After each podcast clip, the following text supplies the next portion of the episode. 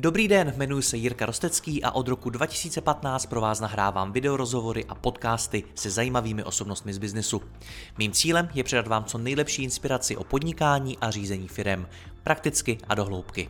Více než 1200 rozhovorů najdete i na mém webu mladýpodnikatel.cz a pokud chcete jít při poslechu ještě více dohloubky a nahlédnout do hlav top osobností českého a slovenského biznesu, přidejte se i mezi naše předplatitele. Nemohl bych to dělat bez partnerů, jako je například Skladon, který e-shopům poskytuje individuální fulfillmentové služby na míru jejich logistickým potřebám.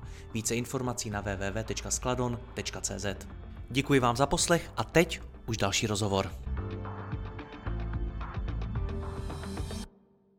O přijetí eura se v České republice mluví už dlouho. Zda ale skutečně nahradí českou korunu nebo ne, je stále otázkou. Co by to znamenalo pro investory, co pro firmy a jak by na to museli reagovat? O tom si budu povídat s privátním investičním poradcem Markem Odehnalem. Marko, já vás vítám, dobrý den. Dobrý, Jirko. Tak eh, jak na tom teď s tím eurem v České republice jsme? No, pravda je taková, že jsme eh, v podstatě prošvihli tu nejlepší dobu, protože na to, abyste mohl přijmout euro jako země, tak potřebujete splnit uh, nějaký ty, myslím, maastrichtský kritéria, se tomu říká, jestli se nepletu, prostě nějaký soubor, já nevím, zadlužení země a tak dále. A vím, že uh, tady to období vlastně jsme měli ideální někdy, já nevím, před deseti lety, a teďka i vzhledem k tomu, jak se vlastně stát zadlužuje od covidu, tak eh, ty kritéria vlastně se nesplňujeme. To znamená, že i kdybychom se dneska rozhodli, že zítra chceme přijmout euro, tak zase oni nepřijmou nás. Takže to je takový trošku začarovaný kruh a samozřejmě je tady určitá uh, politická prostě atmosféra, která je proti tomu a proto si osobně myslím, že i když si dneska budeme mluvit o převážně výhodách přijetí eura a toho mít euro jako měnu, tak eh, si osobně myslím, že to je otázka tak minimálně deseti let, než se tak stane, pokud se tak vůbec stane.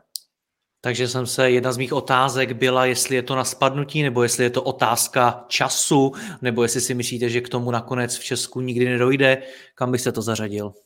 Myslím si, že k tomu dojde, ale bude to trvat. Je to určitě i nějakým způsobem generační záležitost, protože samozřejmě eh, koruna je, nebo Češi mají takový jakoby fetiš k té své koruně, protože koruna to byla vždycky od první republiky, jmenovala se tak, že i, i za socialismu a prostě koruna je tady s náma 100 let v podstatě, jako s Čechama. A když to jakoby mladší lidé, kteří už jsou zvyklí hodně cestovat, tak prostě vnímají to euro jako prostě běžný platidlo a vlastně takovou jako naprosto normální věc. A tady ta diskuze pro ně je vlastně naprosto nepochopitelná. Takže samozřejmě je to věc generační, s tím souvisí samozřejmě i to politický téma, protože starší generace pořád má, co se týče hlasů v rámci voleb, ne úplně malou uh, část takže uh, myslím si, že je to otázka času, ale určitě to bohužel teda nebude, uh, nebude podle mě dřív než za 10-15 let. Hmm, ono je to téma, které budí hodně emocí. To, co jste teď popisoval, ta historie koruny a podobně, to je hlavní důvod, proč je v tom těch emocí tolik, nebo je zatím ještě něco dalšího? Hmm, myslím si, že to je zástupný důvod, protože samozřejmě to euro je vlastně symbol toho zlýho Bruselu, toho diktátu EU a podobně samozřejmě, takže eh, víme, jak je eh, česká společnost vlastně rozštěpená tady v těch otázkách poměrně zásadně. A díky tomu, že vlastně ten tábor vlastně těch odpůrců, nemyslím jenom eura, ale obecně vlastně nějaké, řekněme, globalizace Evropské unie a nějaké, řekněme, um, jakoby součástí toho, aby Česko bylo nějakých větších celků, nejenom tady nějaká prostě opevněná pevnost uprostřed Evropy, tak je pořád natolik velký, že když by se mělo hlasovat, podle mě, tak to bude buď velmi těsný pro přijetí eura, anebo to dokonce nemusí dopadnout vůbec. Takže je to prostě otázka, um, řekněme, politických vlivů bez pochyby. Hmm zda přijmout nebo nepřijmout euro. Jaká je to tedy otázka? Je to otázka ekonomická, je to otázka politická, nebo je to otázka společenská, nebo dokonce otázka, řekněme, národnostní, nebo jaká je to otázka?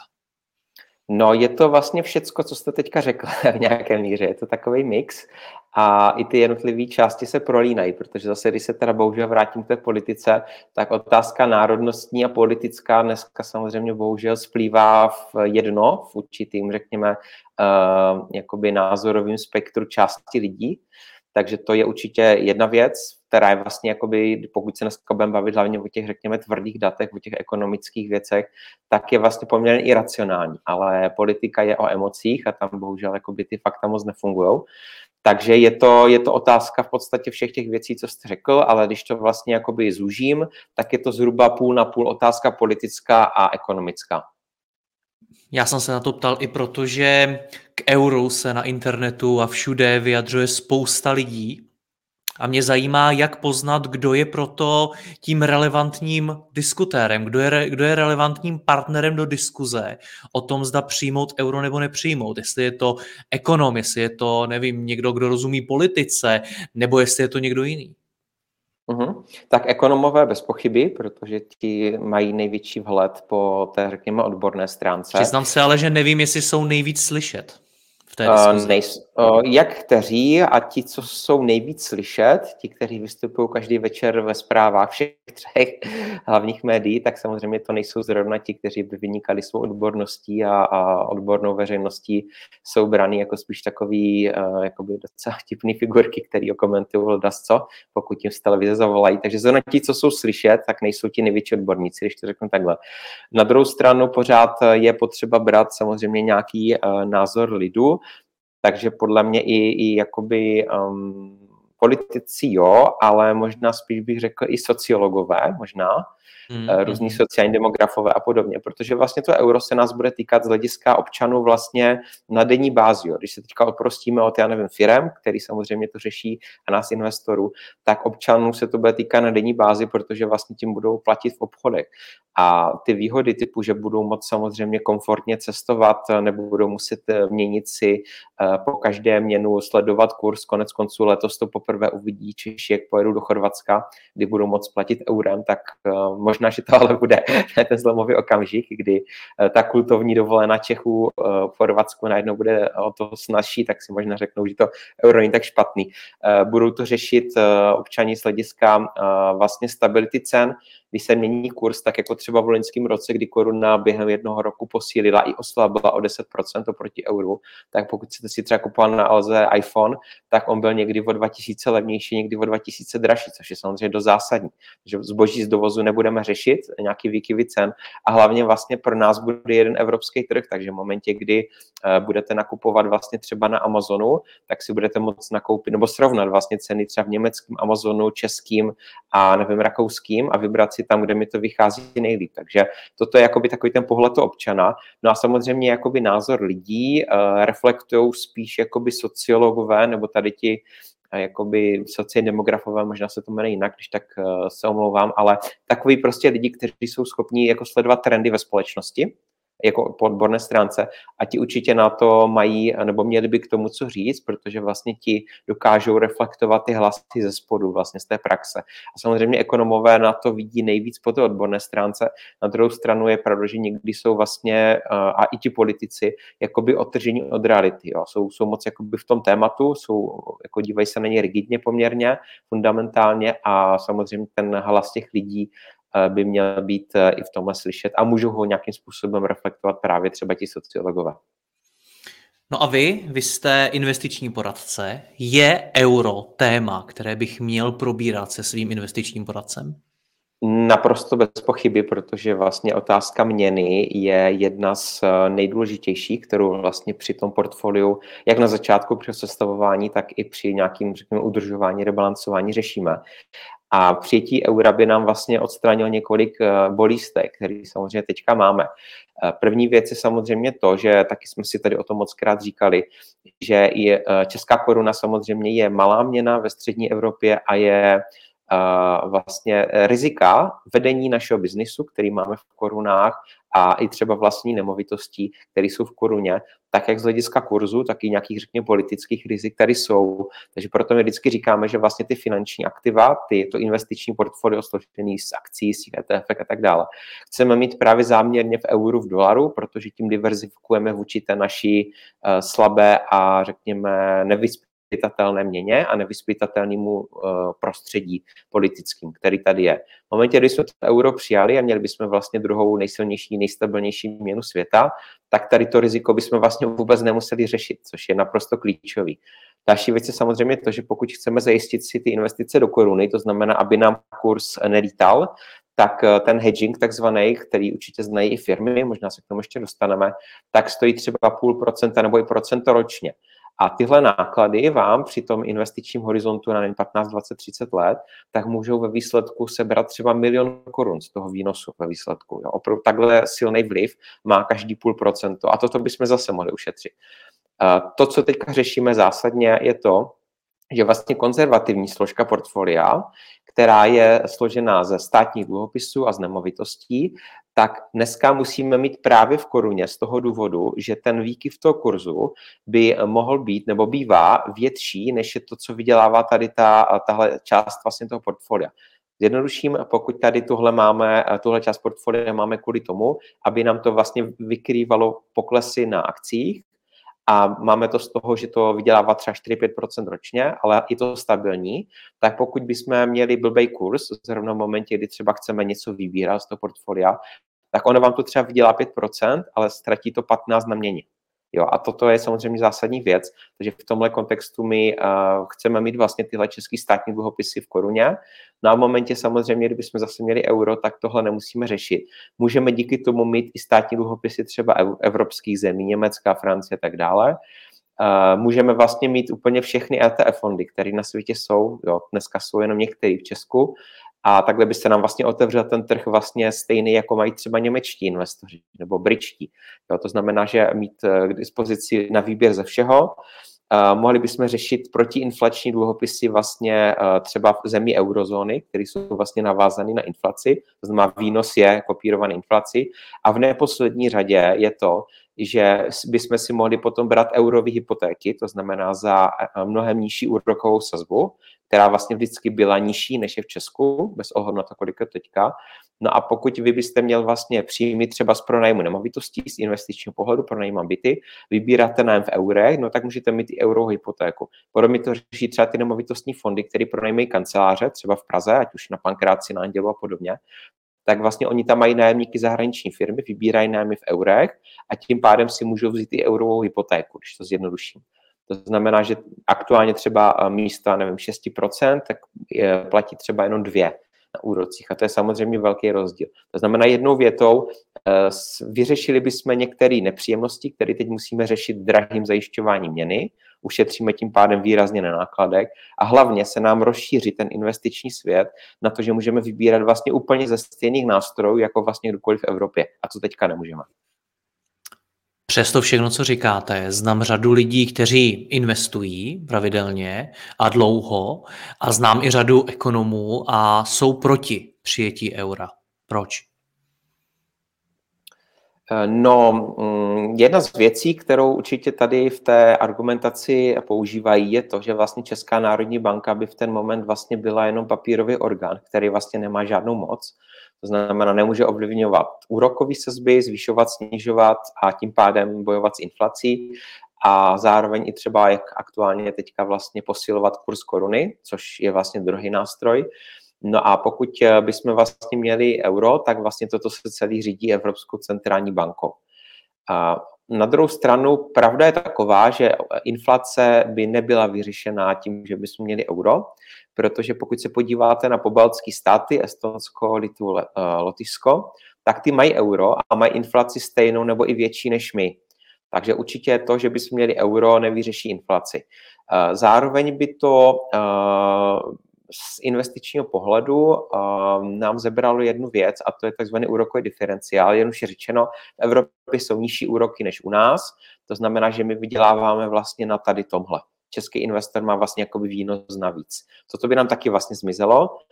Eh, zároveň by eh, přišlo daleko více, myslím, zahraničních investic do Čech, protože teďka vlastně ty zahraniční investoři, myslím jako fondy a různé finanční skupiny, venture kapitálové fondy že, a podobně, tak vlastně oni se teďka dívají vlastně na to, do čeho investují, to znamená třeba výhodné nemovitosti nebo do startupu, ale musí řešit tu měnu. No a pokud bychom ještě k tomu odstranili problém tady té naší divné měny z jejich pohledu, tak si myslím, že bychom byli ještě ultra atraktivnější země pro zahraniční investory a uh, zároveň um, zároveň samozřejmě by to uh, mělo další, další konsekvence. Takže samozřejmě ty otázky nejsou, nebo ta otázka není černobílá, na druhou stranu, myslím si, že ty výhody převažují, na druhou stranu bych zase chtěl říct, že určitě nejsem eurohujer a dívám se na ty věci střízlivě, takže samozřejmě Evropská unie má taky spoustu problémů, byrokracie a podobně. Ale jako technicistního pohledu, z ekonomického pohledu si osobně myslím, že ty výhody jednoznačně převažují. Hmm. Jak řešíte euro versus korunu dneska, jakožto investiční poradce u vašich klientů? Vy jste tam o tom mluvil, kde jste říkal, že měna je jedna z prvních věcí, kterou s klientem jako investiční poradce musíte probírat. Tak jak se tohle řeší za situace, kdy tady korunu máme? No, dneska právě jsou na to samozřejmě dva názory na trhu a to je, jestli zajišťovat nebo ne. To znamená, že i třeba, řekněme, hlavní část toho portfolia akcie, americký třeba akcie příklad, tak někdo tvrdí, že je lepší zajišťovat kvůli, kvůli právě té, tomu, aby to nekolísalo a někdo tvrdí, že ne, takže vy si můžete vlastně vybrat fond, který má v sobě americké akcie, ale je v koruně. To znamená, že neřešíte tam to, to kurzové riziko. Na druhou stranu, uh, ta otázka je podle mě špatně položená a není to o tom, jestli zajišťovat nebo ne, ale je to právě o té filozofii, jak jsme si říkali předtím. Že bez ohledu na to, jaký kurz, protože my nevíme, jaký bude, to už je spekulace, tak je to o nějaké dlouhodobé strategii a filozofii, že pokud, jak jsem říkal, máme biznis, nemovitosti v Česku, tak to, co můžu ovlivnit a mít jinde, ideálně v dolaru, ta, nebo i v tom euru, tak to udělám, takže to chci mít. A zároveň, pokud investuju třeba měsíčně a vlastně každý měsíc se mě ty koruny konvertují do těch liber, eur, dolarů, tak vlastně tak, jak průměrujete kurz těch akcí a nakupujete za tu ideální středovou cenu, tak vlastně úplně stejně vy nakupujete i za ten ideální kurz. Takže to téma vlastně není problém a zároveň to ani jako nechceme mít v té koruně. Pokud by se měli euro, hmm. tak tahle otázka vlastně úplně zmizí. Na druhou stranu další věc, co jsem říkal předtím, je to, že ty konzervativní investice v rámci toho portfolio naopak chceme mít v koruně, protože ten výkyv by mohl být větší, než to, kolik to vydělá. A mohli by nám to vlastně smazat celý ten výnos a to, to samozřejmě nechceme. Hmm. Jak důležitý, když to vezmu, to je to všechno, co říkáte, a když do toho přidám i tu diskuzi o těch emocích, o kterých jsme se bavili na začátku, uh-huh. jak důležitý je pro investora s těmi emocemi pracovat. I, I když třeba osobně, subjektivně je proti přijetí eura, tak eh, vidět v tom třeba i ty výhody, i ty nevýhody, mít prostě tu racionální, objektivní mysl investora. Jak je tohleto důležitý?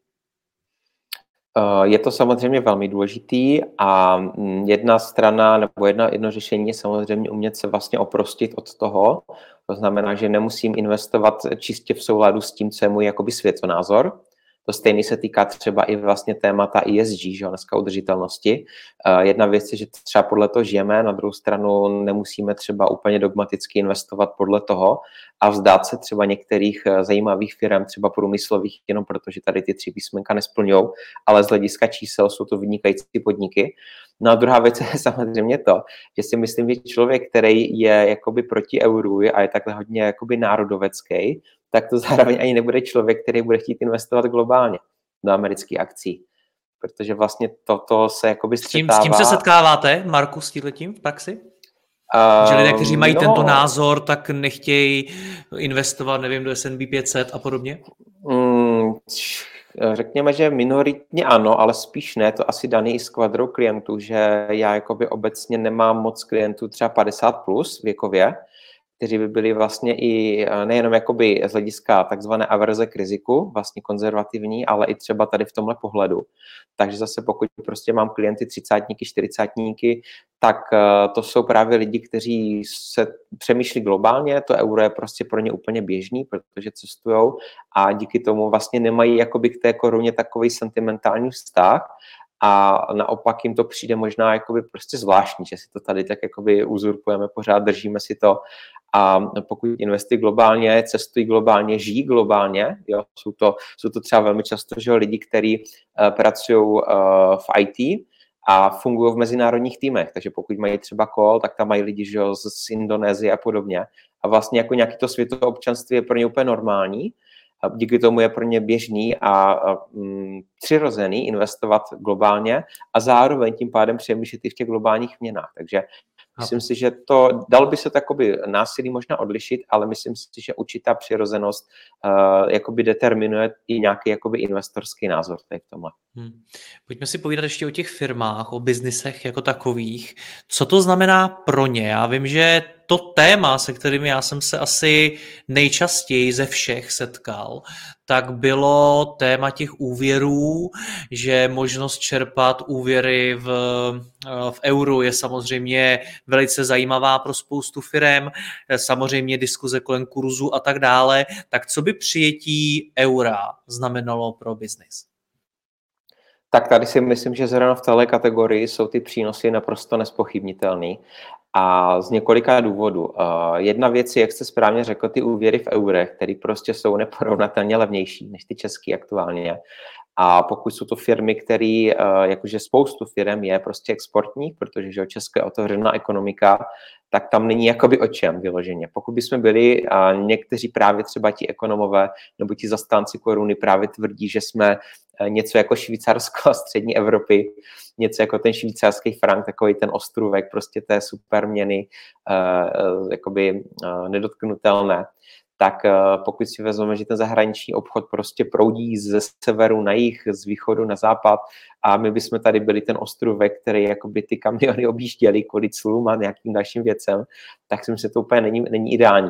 Z hlediska toho navíc, že my jsme vlastně extrémně napojení na německou ekonomiku. Říká se, že jsme vlastně jakoby taková další spolková země, neoficiálně německá. Takže v tomhle kontextu opravdu není o čem, že by to těm firmám extrémně pomohlo, jakožto vlastně vývozní ekonomice. Takže by se daleko líp plánovalo, protože bychom nemuseli řešit právě třeba nějaký rezervy, eh, oprávky a podobně, nějaký rezervní fondy třeba na to, že by zde špatný kurz. Ten hedging samozřejmě stojí strašný peníze pro ty firmy, obzvlášť pokud to mají vlastně v bankách. Takže je to další vlastně věc, kterou musí ten majitel firmy řešit. Kromě toho, teda, že mu to bere čas, tak hlavně na to musí vyčlenit zase extrémně moc peněz. Takže toto by všechno zmizelo. Uh, Účetnictví v euru, velký téma. Uh, mám dokonce pocit, že od letoška je to i jakoby z hlediska uh, zákonu už jakoby v, v pořádku oficiálně, že můžou firmy účtovat v eurech. Velké firmy už to dělají dávno, třeba Škodovka jo, že prostě proto mají vedou účetnictví v eurech právě, protože jejich vlastně export je z velké části do zahraničí. Takže účetnictví v eurech by zase strašně zjednodušilo firmám život. Uh, to jsou jakoby ty tvrdý kritéria, ty měkký nebo neměřitelný, tak dobře. Taky samozřejmě to, že budete mít úplně jiný kredit u obchodního partnera, uh, třeba z toho Německa, pokud vy jste dodavatel jeho a tady jste prostě ze země, která je mimo eurozónu, a najednou byste vlastně fungoval ve stejném měnovém systému, tak to vám prostě zvedne kredit. A myslím si, že vám daleko líp ty obchody půjdou. A samozřejmě i z hlediska hiringu, tak eh, myslím si, že by bylo mnohem snažší potom zaměstnávat třeba právě ty kvalitní cizince, právě typu třeba těch ITáků, těch vývojářů, programátorů, protože vlastně my bychom potom vstupovali na ten eh, evropský trh práce, jednotný trh práce a bylo by pro ty cizince třeba, pokud je chcete nahajrovat do nějaké uh, vývojové firmy, vývojářské firmy, uh, aby se přesídlili do Prahy, tak kromě nějakých, jakoby, řekněme, mest a podobně v euru, tak samozřejmě i ten život by pro ně byl jednodušší, protože by najednou nemuseli furt přemýšlet si s tím měně a podobně. Takže myslím si, že by to bylo daleko jednodušší právě třeba i pro ty softwarové firmy, že by mohli daleko s nás najímat vlastně experty ze zahraničí, který třeba teďka pracují, uh, já nevím, v Holandsku a mohli by třeba pracovat vlastně ve firmě v Praze. Hmm. A opět, ptám se stejně jako předtím, jaké by byly nevýhody pro firmy, kdybychom přijali v Česku euro? No, jako z hlediska těch firm, když zopakuju, že opravdu my jsme mála otevřená exportní vývozní ekonomika, jako z 90% snad, tak konkrétně pro nás si myslím, že to je naprosto jasná volba pokud bychom byli ekonomika, která je spíš jakoby na domácí spotřebu, nebo bychom byli založeni třeba na těch službách a ne tak jako na tom průmyslu, pořád na, to, na těch vývozech, tak by ta debata možná byla relevantnější, ale konkrétně opravdu pro ty firmy uh, když se kohokoliv zeptáte, kdo obchoduje se zahraničím, tak to zajišťování měny a cla, tady ty další věci, tak jsou, vě, jsou záležitosti, které vám jenom prostě komplikují to podnikání. Kromě toho, že vás to stojí spoustu času to řešit, tak to stojí hlavně strašně moc peněz třeba na tom zajišťování toho kurzu. A myslím si, že z hlediska firem jak směrem ven, jak jsem říkal, to znamená něco vyvážím, tak tam není o čem, a směrem jakoby dovnitř, to jsou třeba právě ty, ty firmy, um, řekněme ve službách, ve vývoji, ty softwarové podobně, tak zase mít snažší přístup na trh práce a získávat za kvalitnější zaměstnance z zahraničí, tak je další vlastně výhoda, která plyne. Takže myslím si, že konkrétně pro firmy uh, opravdu není jako jediný plus pro to, aby jsme v té koruně zůstávali. U těch občanů je to samozřejmě i nějaká, řekněme, emoční záležitost, trošku ta sociologická, a co se týče investorů, tak tam taky by ty výhody rozhodně převažovaly. Otevřou se nám vlastně stejné možnosti investiční, jako má kdokoliv v eurozóně a hlavně bychom nemuseli především řešit to základní elementární riziko toho mít ten majetek v České republice, v České koruně, protože najednou bychom ho měli v tom euru a to by úplně vlastně změnilo optiku na tu bezpečnost toho našeho investičního hmm. portfolia. Určitě bychom našli i negativa z pohledu ekonomiky. Eh, určitě bychom našli řadu dalších témat, o kterých bychom v rámci tohoto mohli mluvit. Zajímá mě ale to, co jste zmínil, Lze to nějakým způsobem řešit i bez toho eura? Je tam něco, co když poslouchám je ten rozhovor, řeknu si, OK, zní to hezky, tady o to třeba přicházíme, tohle to máme komplikovanější, ale sám vlastně říkáte, že euro vidíte tak nejblíž za 10 let a podobně, tak můžu to do té doby řešit nějak jinak, nebo máme prostě smůlu? Mm, no, myslím si spíš teda, že máme tu smůlu, protože vlastně jediný, co se dá řešit, a to jak u těch investic, tak u těch firm, je opravdu zajišťovat si ty měnové kontrakty a, a jakoby vyřešit tu, tu kolísavost toho kurzu tím a tím způsobem, což samozřejmě stojí čas, peníze a asi jakoby bohužel do té doby jakoby jiná cesta není, no, protože samozřejmě takhle, pokud je člověk lokální firma, má třeba e-shop, který eh, funguje jenom tady v Česku, tak samozřejmě pro něho to problém není, pokud jeho spotřebitelé, ti zákazníci jsou Češi. Ale jenom, že zeptejte se, pokud máte e-shopy, které fungují na Slovensku, tak tohle pro ně je téma, to zajišťování té měny. Jo, takže pokud vlastně eh, chcete mít lokální biznis, jste v pohodě. Pokud chcete exportovat, expandovat jenom na Slovensko, tak samozřejmě už to téma, už to téma je. A u těch investic se to dá řešit, ale není to snadný a není to teda ani poplatkově levný. Na co se teď čeká, nebo co se teď musí stát, aby jsme byli tomu euru blíž? No, pozitivní je to, že eh, v souvislosti s tou situací na Ukrajině, tak eh, teďka, když jsem četl nějaký průzkumy, tak poměrně výrazně eh, stouply vlastně mm, pozitivní názory Čechů k tomu být součástí nějakých větších zahraničních celků, jak co se týče NATO, tak Evropské unie a potažmo právě i nějaká důvěra k euru protože jsme konečně pochopili, že prostě uh, z bezpečnostních, ale i z ekonomických právě důvodů, to tady dneska řešíme, tak je lepší být součástí nějakého většího celku. Obzvlášť prostě pokud nejste Británie, která si to tak jakoby může dovolit částečně. Na druhou stranu i oni brutálně schodli po tom Brexitu a dneska se to považuje za chybu. Je to vidět eh, dneska, dnes a denně, jakým extrémně vyrostly ceny potravin, nejsou zaměstnanci, mají tam dost jakoby problémů. Takže um, ty situ- ta situace teďka, co je geopolitická, tak tomu trošku pomohla. Ty, ty průzkumy určitě jsou pozitivnější vůči nějakému tomu evropanství. Ale jak říkám, problém je to, že i pokud my bychom se dneska rozhodli, jakože ta politická vůle na to prostě není dostatečně silná, protože pořád ta republika je prostě rozdělená, zlepšuje se to, ale pořád je to, je to prostě nevychází ty čísla pro, ten, pro to jednoznačné přijetí. Tak prostě jsou tady ty ekonomické podmínky a, a my prostě z hlediska zadlužení jsme byli úplně jiná země před covidem a jsme dneska. A prostě předtím jsme úplně nakrásně ty podmínky splňovali, oni by nám to euro prostě dali.